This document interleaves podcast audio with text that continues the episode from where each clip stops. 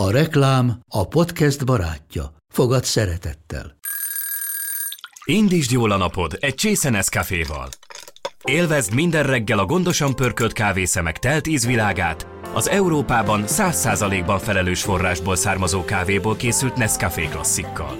Tudj meg többet fenntarthatósági törekvéseinkről a nescafé.hu oldalon. Nescafé. Új lehetőség minden csészében. Ez reklám volt, jó volt.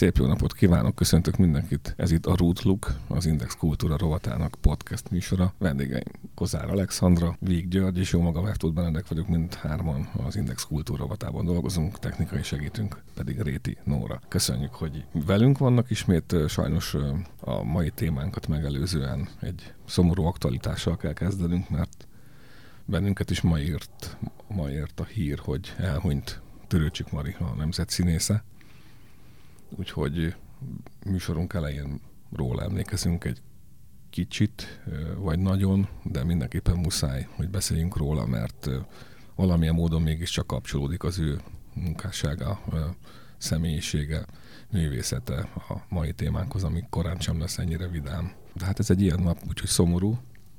Szandi, Gyuri, mit köszönhetünk mi Törőcsik Marinak? Szerintem Törőcsik Marinak azt köszönhetjük, hogy az is megszerette a filmet, illetve a komoly színházat, aki esetleg azt korábban elkerülte. Egyetlen egy momentum jut az eszembe. Néhány évvel ezelőtt a Víg Színházba ment egy Hanoch Levin darab, ezt volt szerencsém látni, az átutazók, amelyben egyetlen egy mondata nem volt, Törőcsik Marina. Annyi volt a szerepe, hogy a színpad bal oldaláról a jobb oldalára lassan, komótosan, méltóság teljesen átsétált, de a darab erre épült és a rendezés is, és szenzációs volt. Ezt tudta Törőcsik Mani.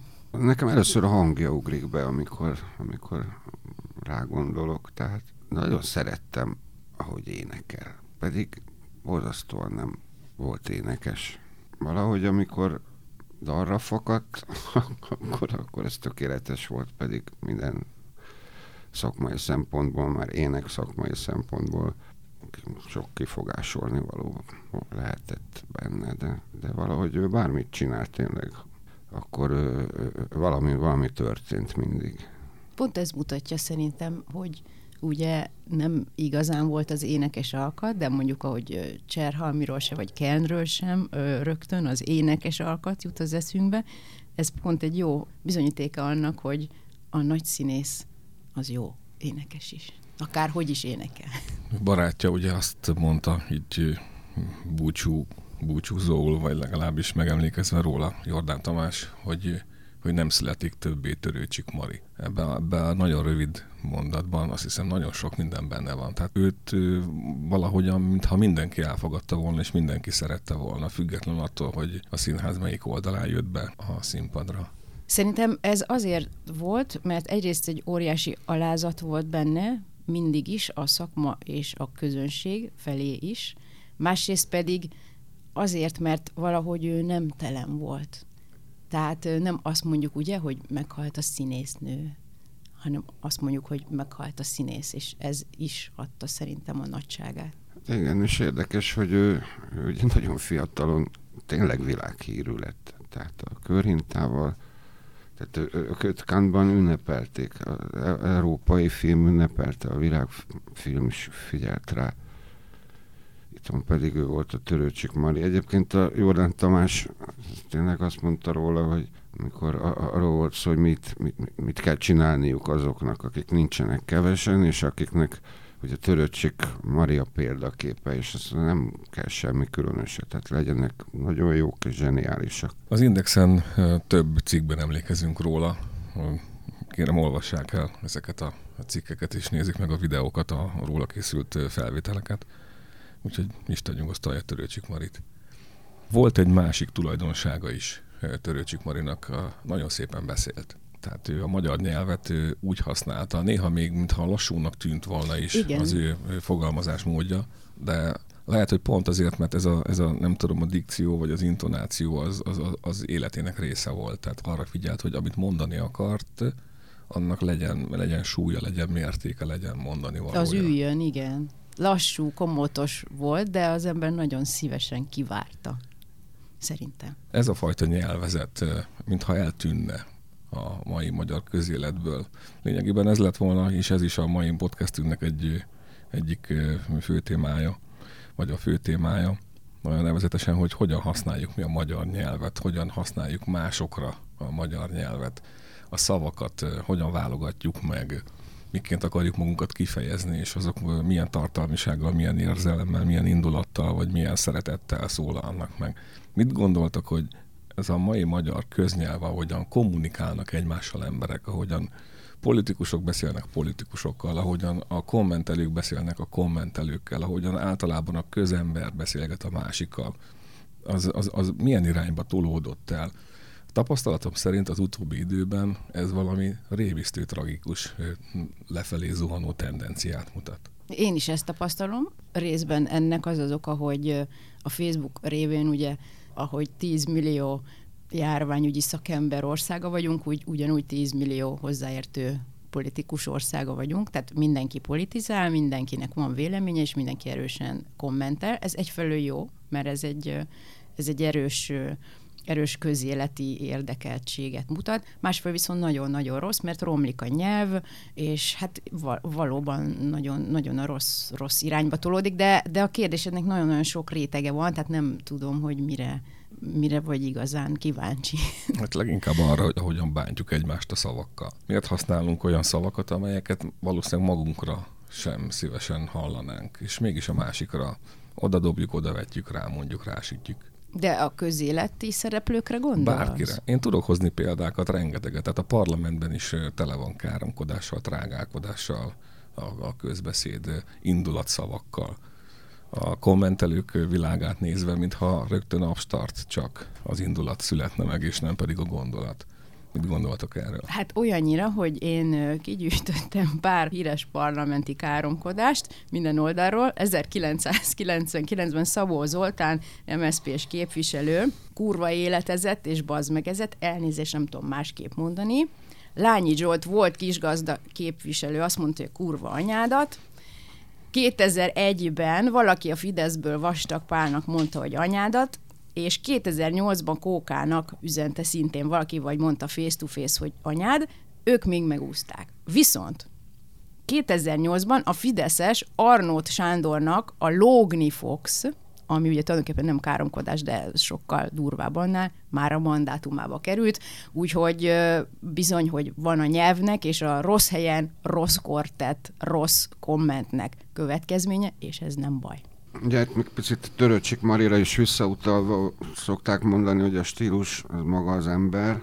Nyilvánvalóan ez a közbeszédben elharapózó, nem igazán emelkedett stílus, az, az, az jellemzi azokat, akik használják, akik, akik természetessé teszik a saját példájuk nyomán, és hát jellemzi a korunkat. Tehát, hogy ha valaki szándékosan, talán provokatív célral kezdetben olyan kifejezéseket használ, olyan jelzőket keres azokra az emberekre vagy jelenségekre, akik nem szimpatikusok csak neki, amiért korábban a napköziből kiküldte volna a napközis tanárnénie, mert úgy érzi, hogy megteheti, az szerintem nem csak magával szemben téved, hanem nagyon rossz felé változtatja meg a világon. Ez Gyuri például te megsértődni, ha azt mondanám rád, hogy te egy fehérje halmaz vagy? Ö, igazából, ha te azt mondanád rám, hogy én egy fehérje halmaz vagyok, akkor kifejezetten ö, picit még büszke is lennék rá. mert, mert azt gondolom, hogy ebben te sok szép dolgot rejtettél el ebben a vagy ha azt mondanám... dologban, de biztos, hogy van olyan, aki, aki, aki, akinek nem örülnék, hogyha ezt mondanám. Vagy ha azt mondanám, Szandi, neked, hogy te egy fonálféreg vagy, vagy egy jól lakott napközis fejű szarjankó. Hát a második az még aranyos is, tulajdonképpen. Ha te mondanád, akkor egyrészt ez ugye nem fordulhatna elő, másrészt tudnám, hogy ezzel mit akarsz mondani, és ö, amit Gyuri mondott, itt nagyon-nagyon fontos, igen, a szándék, tehát a bántó szándék. Amit én még szerettem volna mondani a káromkodással és a parlamenti vagy a közbeszédbeli káromkodással kapcsolatban, az az, hogy nagyon-nagyon érdekes, hogy itt érzem a legnagyobb ö, dihotómiát, mert ugye a parlamentben ugye szépen kéne beszélni, tehát tisztelt képviselőtársaim, ugye ez mindig elhangzik, és például megnéztem a műsorra készülve egy 2002-es videót, Kunce Gábor, mellette ül Pető Iván az SDS-ből, és egy ilyen két és fél perces beszéd végén, ahol minden második mondatát úgy hogy tisztelt uraim, valami privatizáció téma, és a végén úgy ül le, hogy azt mondja, hogy kurva anyátok, de ezt már félhangosan mondja. És hát nem tudni, hogy most ezzel mi a szándéka, mert hogy ha azt akarta volna, hogy ne hallatszódjon, akkor az is sok halkabban mondja. De ő így ilyen félhangosan mondja, félig elfordulva, így leültében, és hát... Én, én, ért, én értem, amit mondasz, de valószínűleg ugye az egy, az egy érzelmi állapotnak a, a kicsapódása. Persze. Bármennyire rosszul hangzik is, de az egy, az, egy, az egy kicsapódás. Tehát valahogy kijön az emberből.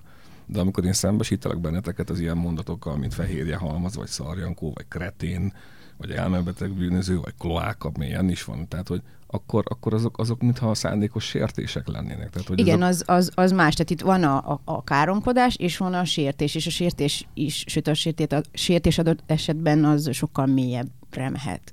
A nem ronda szavakkal való sértés az sokkal mélyebbre mehet. Hát vannak olyan közszereplők, vagy televízióból is ismert személyiségek, akik kifejezetten e-, ebben élik ki a kreativitásukat, hogy minél meghökkentőbb sértéseket találjanak ki, amikor valakiről beszélnek, aki egyébként általában nincs ott. Tehát így üzennek, a, üzennek az embereknek, csak különböző válogatott és hol kreatív, hol nyugványelős sen kieszelt sértésekkel, de egyébként a parlamentben is, hát ma egy politikus megszólal nyilvánosan, és azzal a szándékkal, hogy, hogy tömegeket érintsen meg az ő szónoki tudása, meg az üzenete, akkor minimum beletesz egy-két hazaárulót, meg tolvajt, meg bűnözőt, ami önmagában nem csúnya kifejezés már, hogy csak hogy... Na jó, de most az a gondolok, hogy ha tartalom nélküli szavakat elhasználunk, elcsépelünk, akkor Tartalom ezáltal... nélkül szavakat nyugodtan csépeljük el, azokra nincs szükség. Igen, csak hogyha ezáltal válik tartalmivá, akkor ott valami probléma van, mert akkor nem az lesz a valós tartalma. Tehát, hogyha valaki mondjuk hazáruló vagy tolvaj, de valójában nem az, de mégis rásítjük, akkor azt gondoljuk, hogy valójában az. Tehát, hogyha nagyon sokat mondom rá, Gyuri, hogy te barna hajú vagy, akkor a nézők nem látják, de most éppen már őszülősz vagy, de hát ez van, de akkor most azt hiszik, hogy te barna hajú leszel. Nem baj. De, de emlékeztek a, a Haza nem lehet ellenzékbenre, ami ben egyetlen egy csúnya szó nincs, és mégis az egésznek a mélysége, a súlya, az üzenete az ugye mennyire fölháborította azokat, akiknek éppen szólt. Igen, ez majdnem olyan, mint a magyar futball nem lehet MB2-ben. De mennyi a különbség, ugye az egyik a poén. Na de most amiket én mondtam, vagy felsoroltam, azok mind elhangoztak. Tehát azok mind műsorokban, sajtóban megjelent kinyilatkoztatások. Ha bekapcsolok egy vitaműsort, nem mindegyik vitaműsor ilyen, azért azt kell, hogy mondjam a televízióban, de nagyon sokszor, mintha nem is lenne más, mint eleve csak a másik személyiség rombolása a cél. Mint hogyha a kommunikáció nem lenne más, mint a győzelemre való törekvés. Mint hogyha valamiért azt gondolnák a mai kommunikátorok, média személyiségek, hogy az adott pillanatot kell uralni, azt az öt percet, azt a tíz percet kell megnyerni, és majd győztesen kell kijönni, mint egy csatából. Miközben ezek a viták, amelyek egymás szavába vágva, ordítva, de tényleg lassan már tényleg ordítva hangoznak el, még éppen, hogy nem borítják egymással az asztalt, vagy a széket, vagy a vizet, láttunk ilyet egyébként kevésbé izmos demokráciákban de olyan, mintha ilyen pár pillanat választolna ettől a világtól bennünket, és ez valahol én nem hiszem, hogy jó irány lenne, vagy sőt, inkább rémisztőnek tartom, és pont azért, amit Gyuri mondott, mert hogyha ennek üzenete van, és mondjuk hatást akarunk elérni a társadalomra, akkor, akkor pont, hogy ha, ha így beszél az elit, idézőjelben, mert legyen bármilyen, most elitnek hívjuk, de mondjuk azok, akiknek megadatik, hogy beszélhetnek mondjuk egy televízióban, rádióban, akkor vajon miért csodálkozunk azon, hogy hogy beszél a kommentelők tábora? Hát azon sajnos már nem csodálkozunk, de erről az jut eszembe, hogy amíg még volt a Lánci Rádió 2018-ig, addig ott volt egy párhuzamos műsor, a csapjunk a lecsóba, a, a Leventével, ami ugye a Bolgár Győnek a klubrádiós beszéljük megére reflektált. És hogyha hallgattad ezt a két műsort, akkor mint hogyha két Magyarországot hallgattál volna. Tehát ö, egyébként nagyon hasznos volt, de ez, ez, ez megdöbbentő volt. Amit megmondasz szerintem, hogy, hogy folyamatosan próbáljuk a másikat lenyomni, az viszont egy szegénységi bizonyítvány, úgy gondolom, mert inkább építő jellegű gondolatokat kellene a magunk oldaláról ö, mondani sem, mint hogy az legyen pusztán az üzenetünk, hogy a másikat ö, letorkoljuk. Tehát az nem egy, nem egy építő, és az szerintem arra utal, hogy valami hiány nyunk van, ha folyamatosan csak a másikat kritizáljuk. Hát ez a, ez a nyertsesség, meg ez a durvaság, ugye egyrészt arról is szól, szándékoltan, hogy azt mutassa, hogy aki ezt használja, akinek ez a stílusa, vagy védjegyévé vált, az egy, egyfajta ilyen, ami a szívemen az a számon, srác, nagyon őszinte vagyok, nem körtönfalazok, kimondom, ami az eszembe jut, tehát ez is egyfajta, mondjuk egy kommunikációs trükk amivel ő, ő az egyszerű, derék, őszinte magyar embert szimbolizálja, vagy próbálja megjeleníteni ezzel a stílussal, abban bízva, hogy ezt a stílust ezt nagyon sokan kedvelik és elismerik. Én nem tudom, hogy, tehát, hogy el lehet-e ismerni, vagy lehet-e kedvelni, de mondok néhány példát. Tehát, hogy volt egy önkormányzati választás 7 évvel ezelőtt, ahol az egyik elvesztett politikai mandátum után úgy nyilatkozott a, a, képviselőjelölt az egyik nőnek ráadásul, hogy letérdelhetsz és szerethetsz, ha most elfogad kislott jó. Jó, hát ez, ez elfogadhatatlan. Tehát, hogy ez őt is minősíti, a pártját is minősíti, az egész környezetét, és, és sajnos az egész magyar társadalmat. Ez, itt, ez a legalja. Pont itt az legalja. Indexen kért egyébként elnézést annak idején ez a politikus, de... Nyugodtan szerintem mondhatjuk a nevét. Nem, nem, nem, most nem, nem, nem szeretnénk neveket mondani, mert nem azért, hanem mert ugye a, a probléma az nem személyhez kötött, hanem valószínűleg ez már egy általános. De ez, ez őt minősíti, tehát Persze. kizárólag. De ez egy pro és kontra világ. Van egy kis remény, ugye, ugye most a, egy egyetemi tanár kapcsán szólalt meg a köztársasági elnök is, aki azt mondta, hogy ha valóban ezt mondta a professzor úr, az vállalhatatlan. Tehát talán van valamiféle határvonal, amit még nem lépünk át hivatalosan. Hát néha igen, szoktak bocsánatot kérni, de úgy érzem, hogy az nem belső meggyőződésből, hanem mindig félelemből, vagy politikai tovább gondolásból, szándékból fakad, hogy hát akkor ezzel mit vesztettünk, vagy milyen csoportokat vesztettünk. Hát a szabályok azok mindig így, így működnek, tehát hogy aki betartja őket, ez nem mindig azért tartja be őket, mert úgy gondolja, hogy azok nélkül, szabályok nélkül rossz lenne az élet, hanem azért, mert tudja, hogyha megszegi, akkor azért büntetés jár. Meg micsoda különbség van, mondjuk, ha valaki azt mondja, hogy bocsánat, bocsánat, vagy azt mondja, már bocsánat. És azt mondja persze, hogy most bocsánatot kérünk, de a, itt mindig az eredő a probléma. Tehát mindig, mindig a kiinduló pontot kell figyelni, hogy, hogy hogy jut olyan állapotba egy társadalom, vagy egy, egy, egy közszereplő, vagy egy média személyiség, hogy, mondjuk olyan szavakat használjon, amelyek egyébként nem biztos, hogy a médiában valók, mert lehet az a véleménye, a véleménye nincs gond, csak amikor ez a vélemény elkezd tapadni. Hát vagy egy kultúrált társaságban sem valók, tehát valamikor ugye azt azért rá, ránéztek az emberre, ha ilyen furcsán beszélt, és egy idő múlva meg nem szívesen voltak a társaságában. Igen, tehát én nagyon szeretnék olyan társadalomban élni, ahol kiközösítik azt, aki káromkodik. Mindannyian káromkodunk, nem arról van szó, de valaki évente egyszer valaki aki meg mondjuk gondoljunk a hetes buszra, amikor mellettünk kapaszkodnak, és minden ö, második kötőszava az, hogy BM. Viszont ö, erre mondta, Mixát Kálmán az országgyűlési karcolatai egyikében, aminek az a cím, hogy ki ellen, hogy aki lop, annak megvan a maga haszna, aki szerelmeteskedik, annak megvan a maga gyönyörűsége, de aki káromkodik, annak se haszna, se gyönyörűsége. Úgyhogy szerintem igaza volt. Nem tudom, én, én, nem szeretnék olyan társadalomban élni, ahol, ahol kiközösítik azt, aki káromkodik. Szerintem a káromkodás ez egy nagyon jó dolog lehet. Csak nyilván meg kell találni a helyét, szerepét is. A, Akkor kicsit másképp fogalmazom, nem kiközösítik, de de hogy úriember úgy érzi, hogy, hogy ő nem káromkodik. Talán itt a színvonal is elég fontos szempont lehet, tehát aki ö, leegyszerűsíti a beszédét, ami azt jelenti, hogy közben a gondolkodása is vészesen egyszerűsödik, södik, azzal, hogy, hogy káromkodásokat, és ilyen nem, nem, nem gondolja végig, hogy mit is akar igazából mondani, hanem egyszerűen csak, csak oda, oda, oda dob valami sús, csúnyát vagy sértőt, az azért aláz meg engem, mert, mert olyan szellemi színvonalra próbálja lehúzni a, az én gondolkodásomat, vagy ha adott esetben beszélgetünk, akkor azt a konverzációt, amiben én nem érzem jól magam, ami unalmas, tehát borzasztóan szellemesen is lehet nagyon-nagyon kemény dolgokat mondani Például, hogy te szoktál, igen.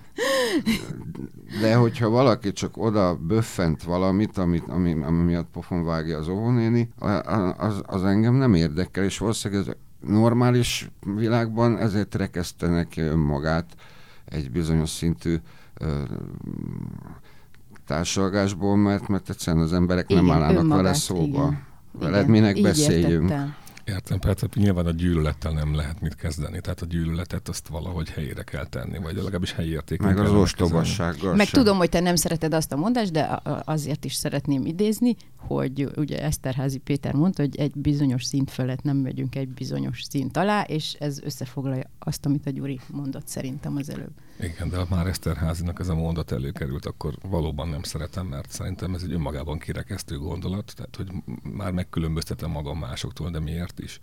Nem feltétlen magát, mindenki önmagára is értheti ezt. Tehát én ezt, nagyon, ezt ilyen nagyon lenéző gondolatnak tartom. Értem, hogy hivatkoznak nem, szerintem rá. Nem, szerintem, szerintem ez egy szép gondolat, mert mindenki ezt vonatkoztathatja a saját értékrendjére, saját magára, a saját moráljára és Jó, csak közben szintjére. valamilyen, mintha lenézni azokat, akik másként gondolkodnak, mint ők. Nekem ezért nem tetszik ez a gondolat. Szerintem Eszterház is soha nem nézett le senkit, tehát most volt a születésnapja, írtunk erről is. Sőt. Szóval maradjunk annyiban, hogy a, a, a káromkodás az valójában nem probléma, tehát azzal nincs gond. A gyűlölet kommunikációval viszont annál nagyobb baj van, és annál inkább többet kellene foglalkozni ennek a, ennek a valamiféle, nem tudom, helyi értékén való kezelésének, és, és nem, nem rajtunk múlik, de valahol mégis rajtunk állampolgárokon, hogy, hogy mennyire engedünk teret annak, hogy elfogadjuk mások mondjuk gyűlölet áradatát, hogy az ránk ne ragadjon. Ez egy nagyon nehéz dolog, mert amikor érzelmi kommunikáció folyik az országban pro és kontra, amikor társadalmi rétegeket akarnak meggyőzni azért, hogy csak úgy szavaz rám, vagy gyere velem, vagy vádd meg ezt a terméket, akkor, akkor, akkor ezek az indulatszavak, ezek valószínűleg egy olyan, olyan ösztön kommunikáció felé indítják el a társadalom egyénei, vagy egyéni tagjait, amelyek amelyek később mm, sokkal-sokkal tragikusabb helyzetbe hozhatnak egy közösséget, pontosan azért, mert azt gondolják, hogy gyűlölni már pedig jó. Én javaslom a magázódást, próbáljátok magázva azt mondani, hogy anyád. És akkor ez mindent megold. Anyja. A maga anyja. Szerintem úgy is működik. Szerintem nem. Ez volt a Rootluk, az Index Kultúrovatának podcastja. Ezen a héten próbáltunk fölvillantani valamit abból a közbeszédből, amit nem feltétlenül kell követni, de jó, ha észrevesszük, hogy a káromkodás az nem biztos, hogy gyűlölet, és a gyűlöletnek nem, nem biztos, hogy helye van a, a, a közbe, közbeszédben, a köznyelven, a kommentelők világában. Úgyhogy járjanak nyitott szemmel, olvassanak tudatosan, és figyeljék azt, hogy, hogy mikor próbálják önöket érzelmileg megfogni egy-egy indulat szóval, és hogy hogyan hat az önökre. Mert mindig az van, hogy ami szembe jön velünk, az valamiért hat ránk, és nyilván azon nekünk dolgunk van, hogy földolgozzuk, hogy vajon miért hat ránk úgy, ahogyan. Úgyhogy egy sokkal jobb és egy boldogabb világot kívánok mindenkinek. Köszönöm a figyelmet, Kozár Alexandra, Véggyuri Réti Nóra volt a jelenlévő társaság, F. Benedek vagyok. Szép napot mindenkinek!